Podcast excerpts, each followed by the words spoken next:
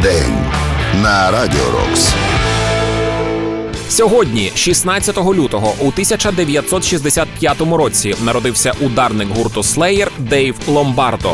До складу колективу потрапив завдяки випадку, розносив піцу і привіз вечерю гітаристу Керрі Кінгу.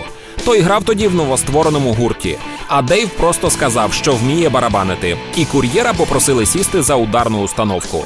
З гуртом Slayer він записав сім альбомів, проте його ім'я з'явилося на обкладинках понад трьох десятків видань інших гуртів, серед яких Апокаліптика, Suicidal Tendencies, The Misfits і Testament. Посідає шосту сходинку в списку найкращих ударників усіх часів журналу Classic Rock. Також Дейв пише музику для телебачення і кіно. Важлива дата, і це ще один день, що наближає нас до перемоги. Рок-день на Радіо Рокс.